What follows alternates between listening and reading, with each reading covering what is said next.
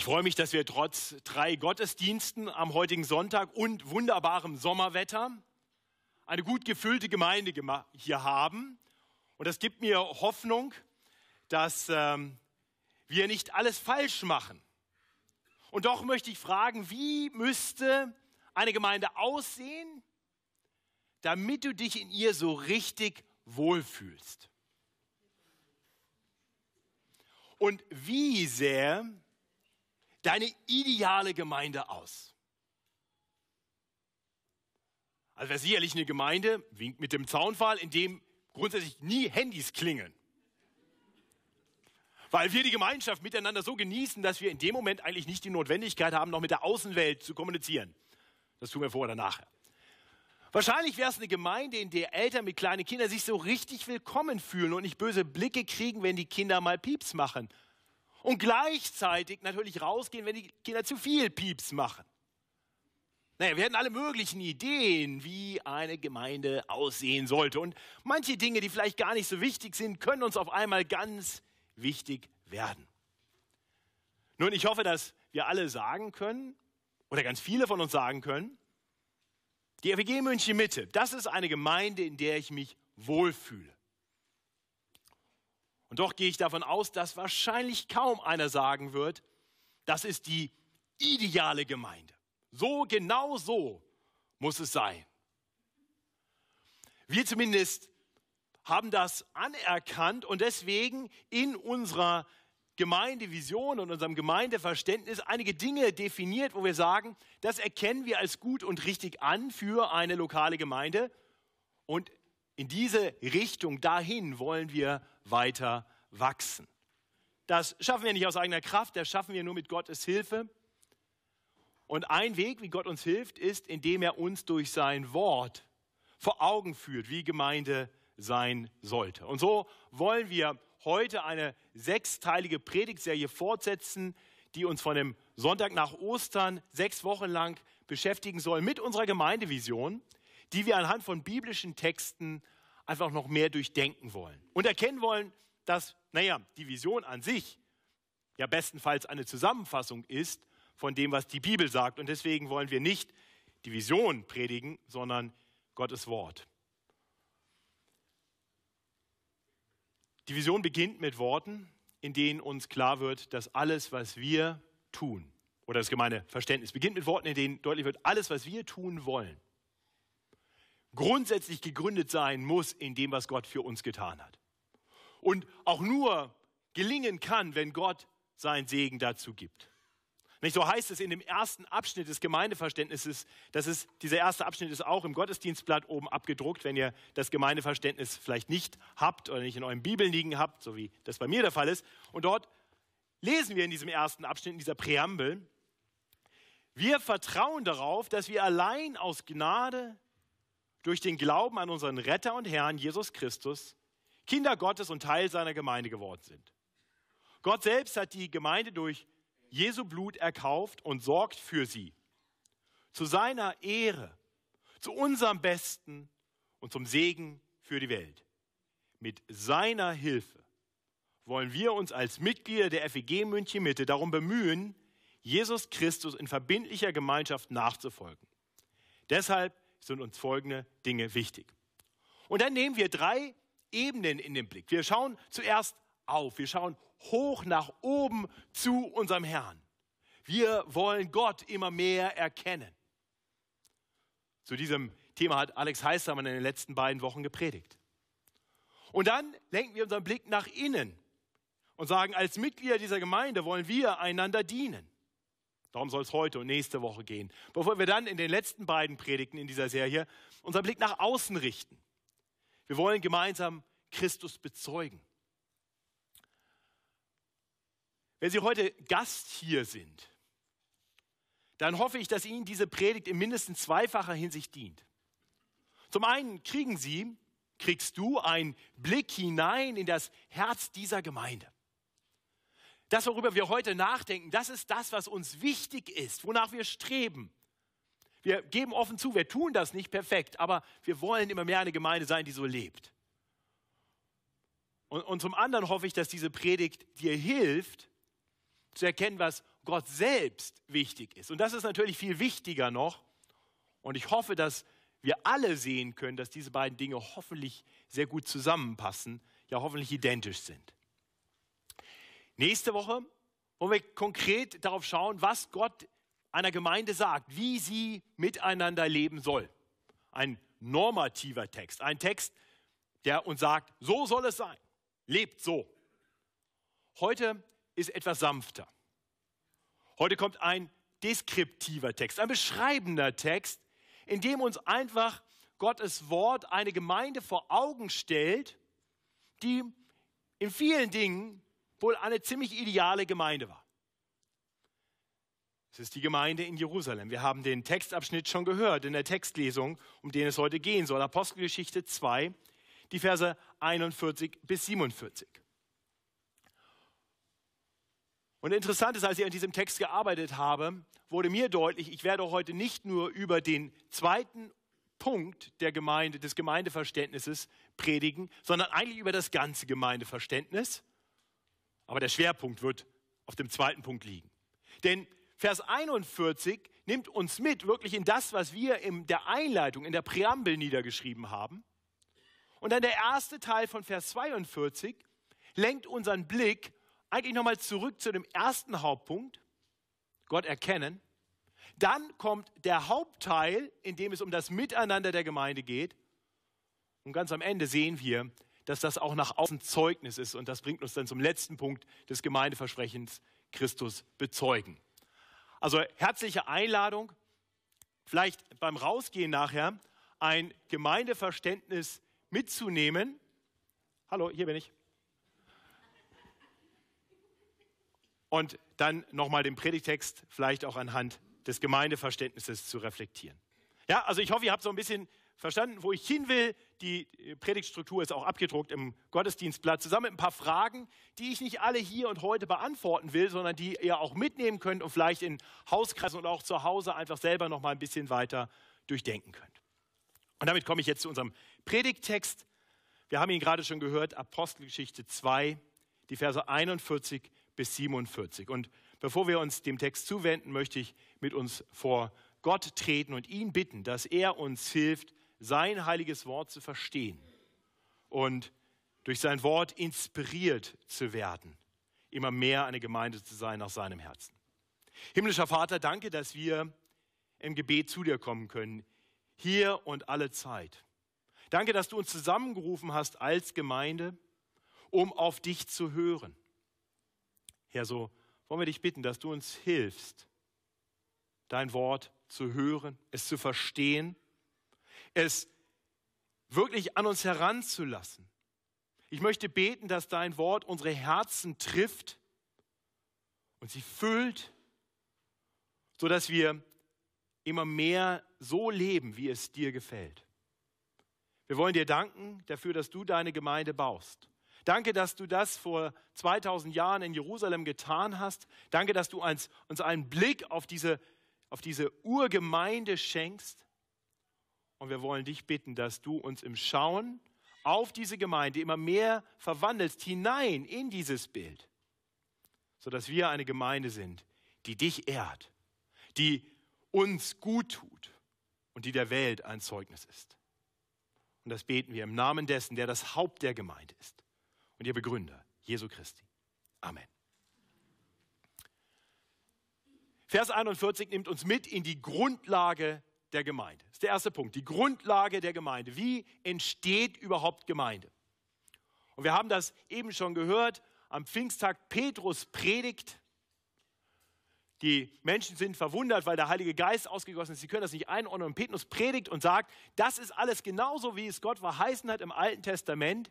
Der Apostel predigt also das Alte Testament und, und versteht es nun von Christus her und sagt, Christus ist die Erfüllung des Alten Testaments. In Jesus Christus ist Gott wie verheißen als der Messias in diese Welt gekommen. Und er macht deutlich, die Menschen haben ihn abgelehnt, sie haben ihn gekreuzigt, sie haben ihn brutal getötet. Aber er ist auferstanden. Und als er das verkündigte, da ging es den Menschen durchs Herz und sie schrien, was sollen wir tun? Das war eigentlich die falsche Frage. Denn getan hatte Gott schon alles. In Jesus Christus war er gekommen, genau um zu sterben. Er war gekommen in Erfüllung aller Verheißungen des Alten Testaments. Jesus Christus ist das Ja und Amen auf alle Verheißungen. Er ist gekommen, um uns zu lehren. Er ist gekommen für die, die krank sind, die anerkennen, dass sie Sünder sind, dass sie Hilfe brauchen, dass sie diesen göttlichen Arzt brauchen. Und er ist gekommen, um ihnen zu helfen, indem er sein Leben gibt als Lösegeld für jeden, der an ihn glaubt. Das heißt, er hat die Schuld von Menschen bezahlt. Und das ist das, was Petrus den Menschen dann auch erklärt. Die fragen, was müssen wir tun? Und er sagt, einfach darauf vertrauen. Tut Buße, wendet euch ab von eurem Leben im Selbstvertrauen, auf sich selbst vertrauen, in einem Leben, das losgelöst von Gott meint, selber zu wissen, was gut und richtig ist. Demütigt euch unter Gott. Kehrt um, wendet euch Gott zu. Das heißt das Wort Buße. Nicht? Tut Buße, wendet euch Gott zu. Vertraut auf Jesus. Und dann bringt euren Glauben zum Ausdruck, indem ihr euch taufen lasst. Und in Vers 41 lesen wir nun, dass genau das geschah. Die nun sein Wort annahmen, ließen sich taufen und an diesem Tage wurden hinzugefügt etwa 3000 Menschen. Nun ist klar, wir waren damals nicht dabei, wir haben Jesus nicht mitgekreuzigt. Wir könnten also in gewisser Weise sagen, die Buße, die Sünde der Menschen damals ist nicht unsere Sünde.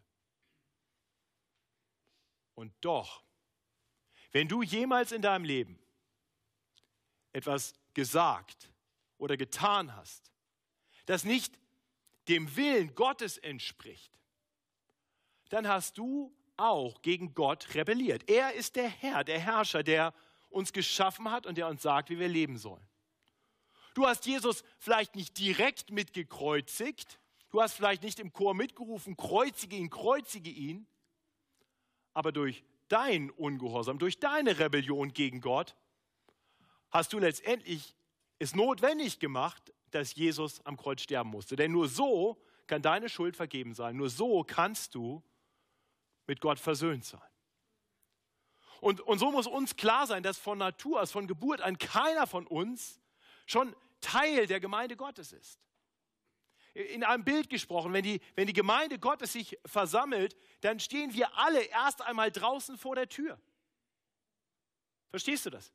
Von Natur aus, wir stehen draußen vor der Tür und, und was dann notwendig ist, ist ein, ein Umkehren, ein Christus erkennen, ein zu der Tür hingehen.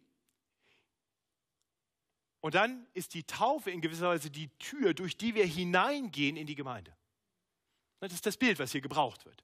Wir gehen durch die Tür hindurch. Das ist die, die Taufe. Wir vereinigen uns mit Christus, indem wir sagen, ich erkenne an, dass, dass er sterben musste und ich, und ich identifiziere mich mit, meinem, mit seinem Tod, indem ich in das Wasser hineingehe und ich identifiziere mich mit dem lebendigen Herrn, indem ich aus dem Wasser herauskomme und anerkenne, ich bin jetzt reingewaschen von meiner Schuld. Ich habe sie Christus gegeben und ich bin jetzt eins mit ihm. Und jetzt lebe ich für ihn. Wenn du heute hier bist und noch nie bewusst von draußen nach drinnen gekommen bist, dann ist das, was ich jetzt sage, das Wichtigste für dich heute Morgen. Alles andere spricht über das, wo du vielleicht mal sein wirst, wo du hoffentlich bitte bald sein wirst. Aber, aber für dich das Wichtige ist nicht, nicht zu wissen, wie es drinnen ist, sondern überhaupt reinzukommen. Das heißt, erkenne Jesus an, erkenne deine Sünde an, erkenne, dass du Hilfe brauchst, dass du mit Gott nicht im Reinen bist und dann flieh zu Jesus, der dich so sehr liebt, dass er bereit war, für dich zu sterben. Er hat sein Leben gegeben für dich und für uns alle, damit wir unsere Schuld bezahlt bekommen haben und frei sind, keine Strafe mehr fürchten müssen.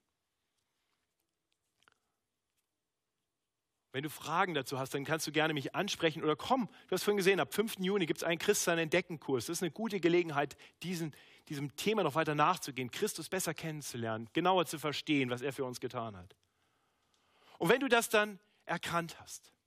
Und wenn du heute hier bist und sagst, das habe ich schon längst erkannt, aber du bist noch nicht durch die Tür gegangen, du stehst irgendwie noch draußen, vielleicht schon so halb mit einem Fuß drin, da möchte ich dir Mut machen. Lass dich taufen auf das Bekenntnis deines Glaubens hin und lass dich einer Gemeinde hinzutun. Werde Teil einer lokalen Gemeinde. Komm rein und bleib kein Zaungast. Das gibt es biblisch nicht. Es gibt keine Christen, die für sich alleine stehen. Christen sind in der Bibel immer Teil von einer Gemeinde. Wenn du noch nicht Teil einer Gemeinde bist, warte nicht länger. Wir können gerne nachher an der Tür darüber sprechen, wie man Teil dieser Gemeinde werden kann.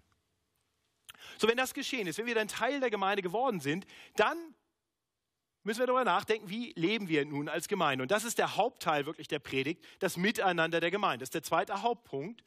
Ähm, und den möchte ich mit vier Unterpunkten mit uns betrachten, die alle aus Vers 42 kommen. Vers 42 ist wirklich der zentrale Vers. Also wenn ihr einen Vers über Gemeinde euch einprägen möchtet, einen Vers auswendig lernen möchtet, dann ist das ein guter Vers. Vier Aspekte, über die wir hier nacheinander nachdenken wollen, die werden übrigens dann im Fortgang noch weiter beschrieben in den weiteren Versen. Das ist, wenn wir so wollen, die Zusammenfassung, die Überschrift über das, was dann noch kommt. Sie blieben aber beständig, heißt es über die, die der Gemeinde hinzugetan waren. Also die Christen, die Gemeinde. Sie blieben aber beständig in der Lehre der Apostel, in der Gemeinschaft und im Brotbrechen und im Gebet. Vier Aspekte. Hören auf das Wort, das Ausleben in der Gemeinschaft des, was sie gehört haben, Leben nach dem Wort, das Brotbrechen, das ist das sichtbare Wort und Gebet, das ist die Antwort auf das Wort.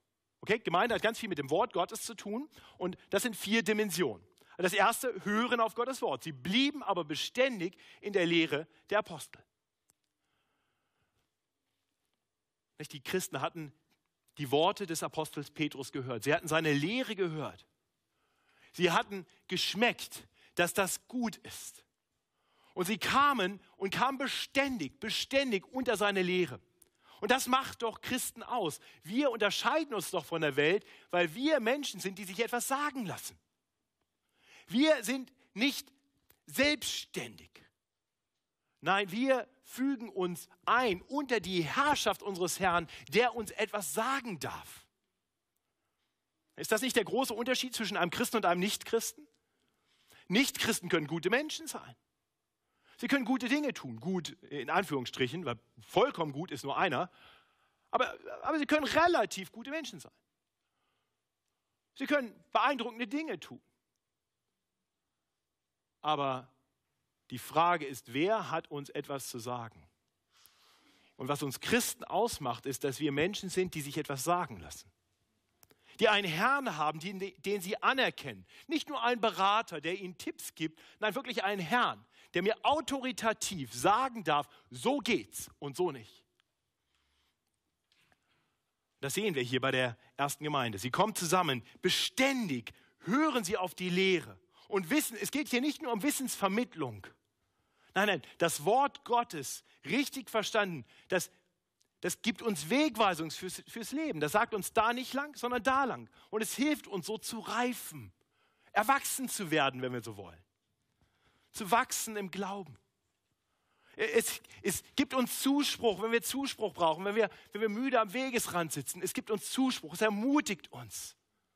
Es zeigt uns, Gott liebt uns. Gerade wenn wir gefallen sind und unsere Sünde uns so vor Augen steht, weist uns Gottes Wort immer wieder darauf hin, du hast einen Retter.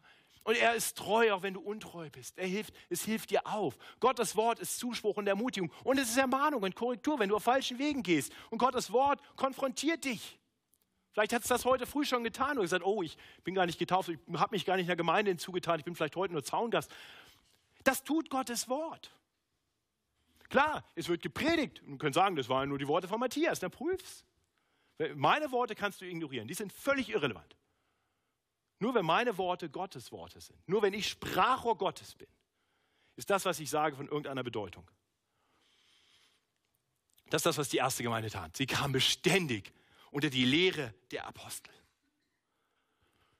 Nun ist mir klar, dass für viele Christen das gar nicht so einfach ist. Die, die Lehre der Apostel, letztendlich ist die Bibel. Nicht? Also die, die haben das Alte Testament ausgelegt, sie haben das Neue geschrieben. Das ist im Prinzip ihr Lehren des Alten Testaments, führte dann zum Neuen Testament.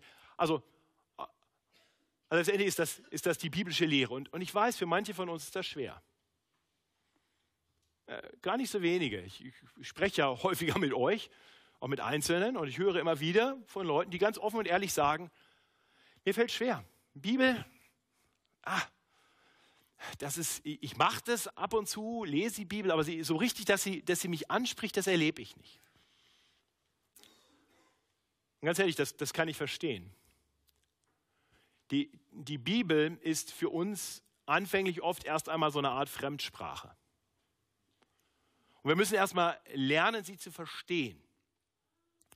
Und ich befürchte, dass es vielen Christen so geht wie, wie mir mit dem Französischen. Also ich war, mal in, ich war auch mal in der Schule früher ähm, und habe viele Jahre Französisch gelernt. Also mehr oder minder. Eher minder. Und dann habe ich es gar nicht mehr gelernt und gar nicht mehr gebraucht. Und jetzt kommt ab und zu meine Tochter, die jetzt Französisch lernt in der Schule und die begabter ist in Sprachen als ich, und fragt mich Sachen oder sagt Sachen. Und ich sage, je ne pas. Das ist ungefähr das Einzige, was ich noch sagen kann. Ich weiß nicht. Ähm, und wenn Leute mich auf Französisch ansprechen, was wenn ich auf Reisen bin, manchmal passiert, dann sage ich, ähm, könnten wir vielleicht Deutsch sprechen? Oder wenigstens Englisch? Ich glaube, so geht es vielen mit der Bibel. Äh, gib mir was in Deutsch oder Englisch. Sag, sag mir einfach, ich, die Bibel ist so schwer zu verstehen. Können wir das ein bisschen praktischer, ein bisschen einfacher, ein bisschen lebensnäher machen? Und das ist gut nachvollziehbar äh, aus besagten Gründen. Aber, aber ich glaube, der bessere Weg ist, zu sagen, okay, vielleicht muss ich jeden Tag ein bisschen lernen, Französisch zu hören und zu sprechen, ein paar Vokabeln lernen. Sehr erstaunlich, wie das dann funktioniert nach einiger Zeit, oder? dann fange ich an, auf einmal kann ich Französisch. Ist jetzt nicht mein großes Ziel, Französisch zu lernen, aber biblisch. Ich möchte biblisch lernen. Und, und da möchte ich uns Mut machen. Das heißt, wenn wir das tun, was die Gemeinde in Jerusalem haben, es war ja nicht so, dass die alle sofort alles immer gleich verstanden haben. Das zeigt uns die Bibel durchaus, wie oft sie Dinge nicht kapiert haben. Und da brauchten sie mehr Belehrung. Sie mussten sich weiter reinhören. Und ich möchte dir Mut machen, wenn du findest, die Bibel ist schwer zu verstehen, dann sage ich, willkommen im Club. Aber dann komm beständig, komm beständig unter die Lehre. Komm beständig zu Gottes Wort. Investiert Zeit. Es lohnt sich. Aber wir verbringen so viel Zeit mit anderen Dingen. Ich habe gestern Abend, ähm, als ich über die Predigt noch nachdachte, habe ich, hab ich zwischendurch auf mein Handy geschaut und habe gesagt, warum schaue ich eigentlich ständig auf mein Smartphone? Wie viel Zeit verbringe ich am Tag mit dem Glotzen auf mein blödes Smartphone? Ja? Kann man zur Seite legen. Ein bisschen Zeit, einfach mal sagen, ein bisschen Fasten davon. Wenn ich das zusammenziehe, also ihr seid wahrscheinlich da besser als ich, aber ich bestimmt eine Stunde am Tag Smartphone. Halbe Stunde Bibel ist schon viel. Wie viel Zeit verbringe ich mit dem Surfen im Internet? Und du? Wie viel Zeit vor dem Fernseher? Und wisst ihr, was wir da bekommen? Mein Smartphone, außer ich kriege jetzt eine E-Mail von einem Gemeindemitglied, normalerweise bringt mir die Welt ins Haus. Das Internet, das Surfen im Internet, das Fernsehen bringt mir normalerweise das Denken dieser Welt in den Kopf. Das prägt mich. Und ich, und ich lerne weltlich anstatt biblisch als Sprache. Aber ich möchte uns Mut machen, dem Vorbild der Gemeinde in Jerusalem zu folgen uns sagen, ich möchte meinem Herrn, meinem Schöpfer, ich möchte dem, der alles weiß und der mich unendlich liebt und der mir sein, der einen Weg zu einem gesegneten Leben zeigen will, ihm möchte ich zuhören. Und deswegen ist der Sonntagmorgen oder wenn du mehr Sonntagabend kommst, der Sonntagabend ist der sonntägliche Gottesdienst, ist, ist Priorität eins in meinem Kalender. Bevor irgendwas anderes in meinen Kalender kommt, steht das da drin. Und dann kann das Wetter schön sein und ich gehe nicht an den See, ich gehe erst in den Gottesdienst. Danach kann man immer noch an den See gehen der Gottesdienst ist Prio 1. Und dann schaue ich, dass ich, dass ich auch noch weiter unter Gottes Wort komme, weil einmal, einmal in der Woche 40 Minuten Predigt, äh, das ist nicht viel, um eine Sprache zu lernen. Und ich suche andere Orte, wo ich vielleicht sogar noch mehr gelehrt werden kann. Donnerstagabend Bibelstunde. Ich bin dankbar, dass wir einen ziemlich vollen Bibelstundenraum hatten am Donnerstag. Aber ich würde mich freuen, wenn wir einen vollen Gottesdienstraum hätten. Wenn wir zusammenkommen, einmal in der Woche und sagen, lasst uns gemeinsam unter Gottes Wort kommen. Es wird uns gelehrt von jemandem, der das tatsächlich studiert hat. Und wir diskutieren das miteinander. Das heißt, ich kann tatsächlich Fragen stellen, was Sonntagmorgen schwieriger ist. Und ich kann wachsen in meiner Erkenntnis von Gottes Wort. Oder such dir einen Hauskreis, wo du das in einem anderen Rahmen tun kannst. Und ich bin dankbar, dass viele von uns das tun. Das ist das Erste, was wir sehen. Die Gemeinde sammelt sich beständig. Es klingt sogar im Fortgang so, als wenn sie das täglich taten. Täglich, um auf die Lehre der Apostel zu hören. Das Zweite, was wir dann sehen, ist, dass sie nicht nur zusammenkommen, um Gottes Wort zu hören. Sie kommen zusammen, so heißt es hier, sie blieben aber beständig in der Lehre der Apostel und in der Gemeinschaft. Die Gemeinschaft war wichtig. Sie sitzen also nicht nur nebeneinander. Das ist nicht nur so, ich höre jetzt eine Predigt und danach gehe ich wieder raus. Geht ja nicht. Also das andere brauche ich alles nicht und die Leute brauche ich eigentlich auch nicht. Aber ich weiß, Gottes Wort ist wichtig. Da hast du eine Sache richtig verstanden. Aber das andere ist auch wichtig. Die Gemeinschaft. Gemeinde lebt von Gemeinschaft. Das ist Gottes guter Plan, dass wir nicht nur ich und Jesus, vielleicht Prediger und ich und Jesus oder so, sondern dass wir als Gemeinde miteinander leben. Das ist interessant, wie das hier zu, zu lesen ist in den Versen 44 bis 46, die diesen Punkt weiter ausführen. Alle aber, die gläubig geworden waren, waren beieinander und hatten alle Dinge gemeinsam. Sie verkauften Güter und Habe und halten sie unter alle, je nachdem es einer nötig hatte. Und sie waren täglich einmütig beieinander im Tempel und brachen das Brot hier und dort in den Häusern hielten die Mahlzeiten mit Freude und lauterem Herzen. Beieinander, beieinander, beieinander, Gemeinschaft. Wiederum, die Menschen, mit denen wir uns umgeben, die prägen uns. Ja, manche haben angemerkt, ich habe jetzt in den letzten Wochen nicht ganz so oft gepredigt, dass einige unserer jungen Prediger haben manche haben gesagt, man merkt, dass die unter deiner Fuchtel sind. Manche haben das positiv und manche vielleicht nicht so positiv gemeint, aber was offenbar sichtbar ist, dass doch irgendwie ein bisschen was von dem, wie ich lehre, wie ich predige, auch bei ihnen ankommt und weitergeht. Ja, ist so. Natürlich. Wir, wir brauchen keine Matthias-Prediger. Ich bin auch dankbar, dass äh, die alle auch so ihre eigenen Arten haben. Aber natürlich prägt das miteinander. Ne? Ist ganz normal. So, wenn ich aber sechs Tage die Woche plus 23 Stunden mit der Welt verbringe, wird mich die Welt mehr prägen als die Christen. Und oh, deswegen kommt zusammen in die Gemeinschaft und genieße das. Gott hat uns zusammengerufen, als Brüder und Schwestern zusammengestellt.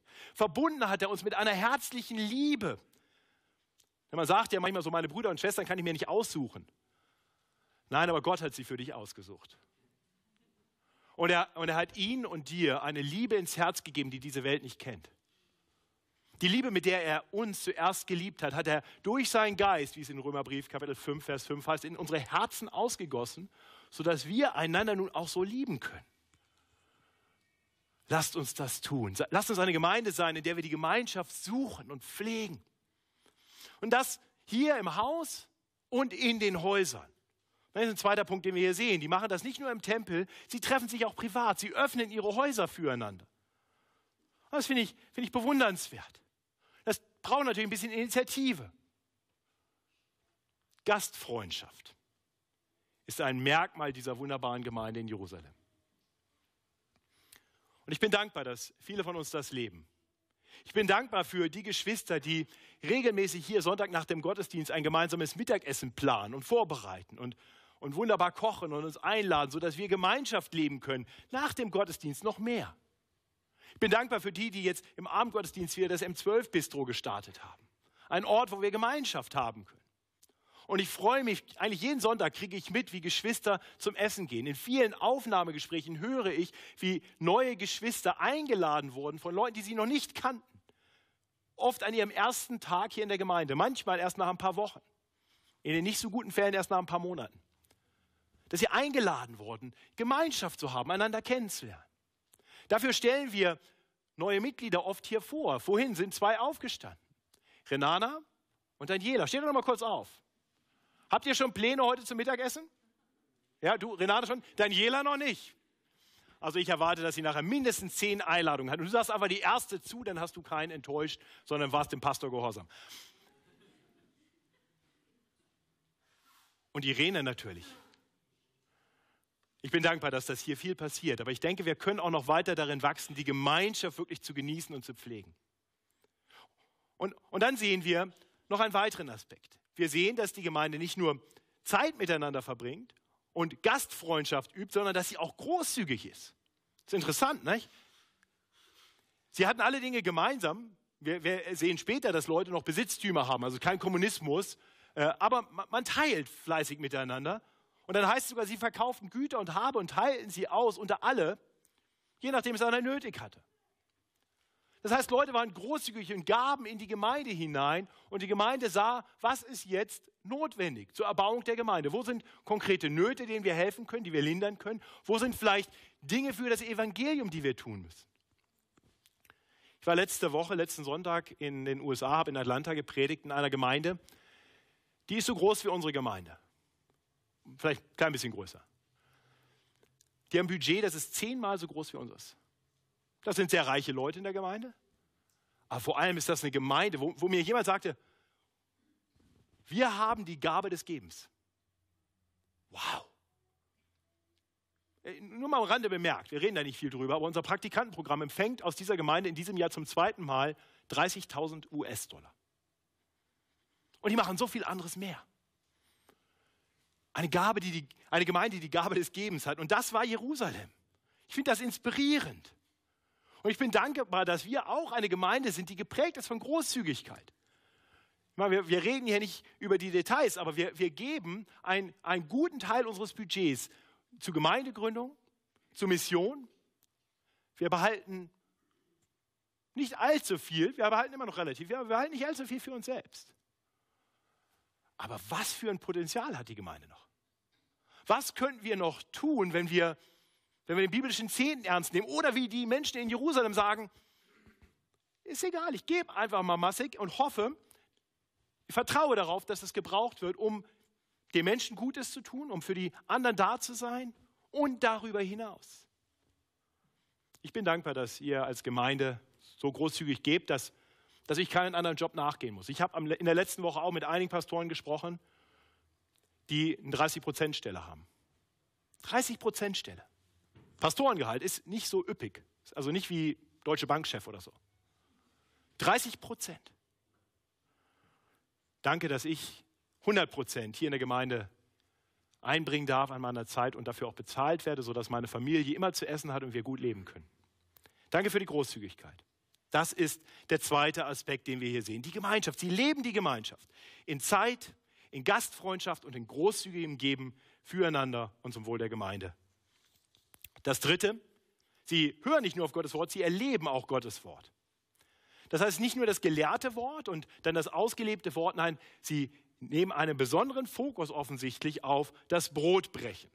So heißt es hier, sie blieben beständig in der Lehre der Apostel, in der Gemeinschaft und im Brotbrechen.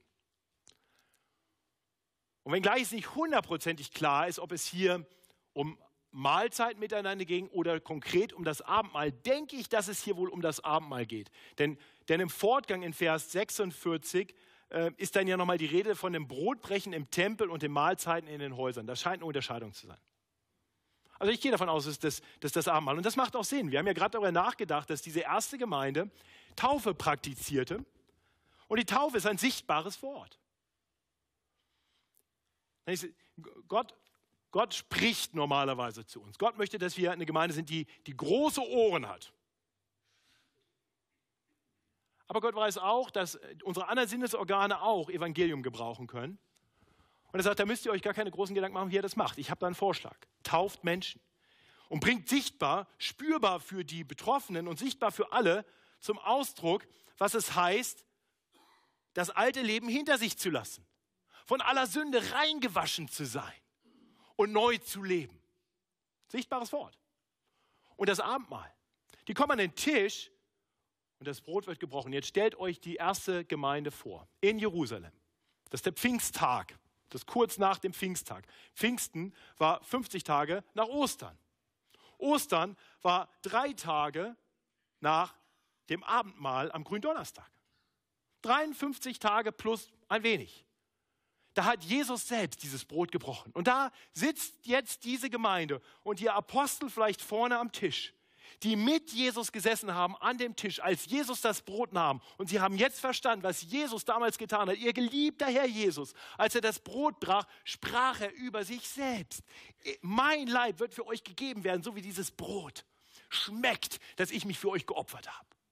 Mein Blut am Kreuz, die können sich daran erinnern, die waren da, die haben ihn da gesehen Mein Blut am Kreuz wird symbolisiert durch den Traubensaft. Mein Blut, durch das ich eure Sünden bezahlt habe, die Strafe für eure Schuld bezahlt habe, mein Blut, Blut für euch vergossen. Und er sagt, feiert dieses Mal und denkt an mich. Tut es in meinem Gedächtnis. Aber lasst uns so das Mahl feiern. Das ist das Mahl für die Gemeinde. Das ist kein öffentliches Mahl. Das ist ein Mahl für die, die durch die Tür gegangen sind. Das ist ein Mahl für die Getauften, die Teil der Gemeinde sind. Wir feiern das hier, weil wir in München sind und hier viel kommen und gehen ist. Wir feiern das hier offen.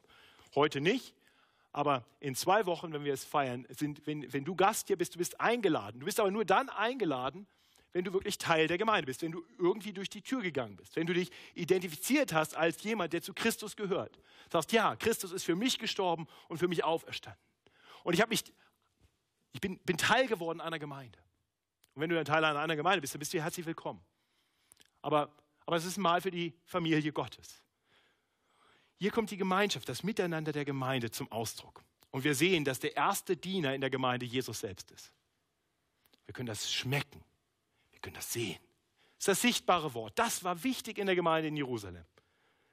Wir, wir können nicht genau sagen, ob sie es jeden Tag gefeiert haben oder jede Woche, aber sie haben es wahrscheinlich häufiger gefeiert als wir. Aus dem 1. Gründer 11 lesen wir in einem nicht beschreibenden Text, sondern in einem belehrenden Text, so oft ihr das mal feiert, tut es folgendermaßen. Das heißt, da scheint keine konkrete Anweisung zu sein. Tut es in folgendem Abstand. Aber es sollte regelmäßig geschehen. Von daher markiere dir die Abendmahlsonntage ganz besonders in deinem Kalender. Brauchst du eigentlich nicht, weil du ja sowieso jeden Sonntag kommst, aber naja. Das ist das Dritte, was wir hier sehen. Und das Vierte, sie blieben aber beständig in der Lehre der Apostel und in der Gemeinschaft und im Brotbrechen und im Gebet. Das Gebet ist das vierte Herzstück des Miteinanders der Gemeinde. Das Gebet war wohl vor allem Anbetung. In Vers 47 ist davon die Rede, dass die Christen Gott lobten. Also Anbetung. Und zwar gemeinsame Anbetung. Sie sind beständig zusammen, um zu beten. Wiederum, natürlich können wir zu Hause beten, genauso wie wir zu Hause aus Gottes Wort lernen können. Und doch ist das Miteinander Gott loben nochmal was ganz anderes. Es ist Gott gewollt. Wenn ihr Fragen dazu habt, könnt ihr Epheser 5 oder Kolosser 3 lesen.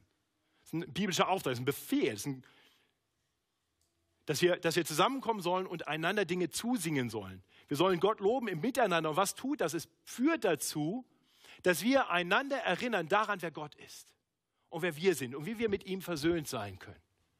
Und das singen wir einander zu. Es ermutigt uns. Es, es belebt unseren Glauben. Es lehrt uns. Und es macht uns froh. Bevor ich am letzten Wochenende in Atlanta war, war ich für einige Tage bei einer Pastorenkonferenz. 12.000 Pastoren kamen da zusammen. Da war gute Lehre. Da waren Leute wie John Piper und John MacArthur und andere bekannte Prediger. Das war toll. Aber mein Highlight, unsere Trainees lachen immer schon drüber, ist das Singen. Ich war alle zwei Jahre in die USA, um Singen zu hören. Wenn 12.000 Pastoren miteinander Gott loben und manche singen genauso schlecht wie ich. Ich würde behaupten, ich hatte mindestens einen hinter mir, der noch schlechter gesungen hat. Aber in dem Chor der 12.000 geht das unter und was dabei entsteht, ist ein wunderbarer Lobpreis Gottes und die Melodien, die Lieder, die Texte, die ich gehört habe, die habe ich heute noch im Ohr. Und ich hoffe, du gehst nach Hause und hast, Christus ist mein Herr was wir gerade gesungen haben, im, im Kopf und sagst, und das ist ein Zuspruch, das ist ein Zuspruch. Einst war ich verloren in finsterer Nacht und dachte, ich kenn, wüsste den Weg. So ungefähr ging das, ne? Und, und wir haben das noch im Kopf, wir haben das gerade gehört und sagen, ja, und Gott ist, einge, ist in mein Leben eingetreten. Halleluja, Halleluja, gepriesen sei der Herr. Oh, ich hoffe, du nimmst das mit. Wenn du aus meiner Predigt alles vergisst, nimm das mit. Und dazu bist du heute auch hier. Das macht das Miteinander der Gemeinde aus, dass wir miteinander Gott loben. Und das ist nicht nur gut für uns, das freut den Herrn. Wenn die Kehlen ihn preisen und anerkennen, wer er ist. Das liebt unser Herr. Und natürlich ist das Gebet ganz sicher auch ein Gebet füreinander. Die Gemeinde war schnell dabei zu sagen, wir wollen Teil der Gebetserhöhung sein. Da, wo Nöte waren, hat man sich konkret geholfen. Da gab es kein frommes, ja, ich bete für dich, geh mit deiner Not nach Hause und dann gucken wir mal. Und vielleicht denke ich sogar dran. Nee, nee, da wurde geholfen. Und doch wissen wir, es gibt so viele Dinge, da kann ich nicht praktisch helfen. Da weiß ich, da sind Menschen, die, die trauern, da sind Menschen, die leiden. Da sind, da, ich kann Zuspruch geben, aber letztendlich muss Gott wirken. Da sind Nöte, die kann ich nicht lindern. Aber ich kann beten. Und da möchte ich uns Mut machen, auch eine Gemeinde zu sein, die füreinander betet. Lasst uns so miteinander leben. Und das, das heißt nicht, dass wir anderen Gebet aufdrängen. Habe ich auch schon erlebt, das kann relativ unangenehm sein. Oh, Michael, ich habe gesehen, ich bete mal für dich. Und Michael sagt, ich, ich jetzt gerade, also, und von dir, also, hoffentlich nimmt das dankbar an, aber, nee, lasst uns einander bitten um Gebet. Kannst du für mich beten? Und dann sag nicht, ja, mache ich und weggehen, sondern dann bleib da und sag, okay, das machen wir jetzt gleich hier. Weil, weil wenn ich jetzt hier anfange für dich zu beten, ist die Chance, dass ich später nochmal dran denke, auch größer. Geht mir zumindest so. Wir lesen hier nicht genau, wie die Gemeinde in Jerusalem es getan hat, aber sie hat es getan. Ihr Lieben, und ich hoffe, wenn wir diese Dinge bedenken, dann, dann erfüllt uns das mit einer gewissen Dankbarkeit für unsere Gemeinde.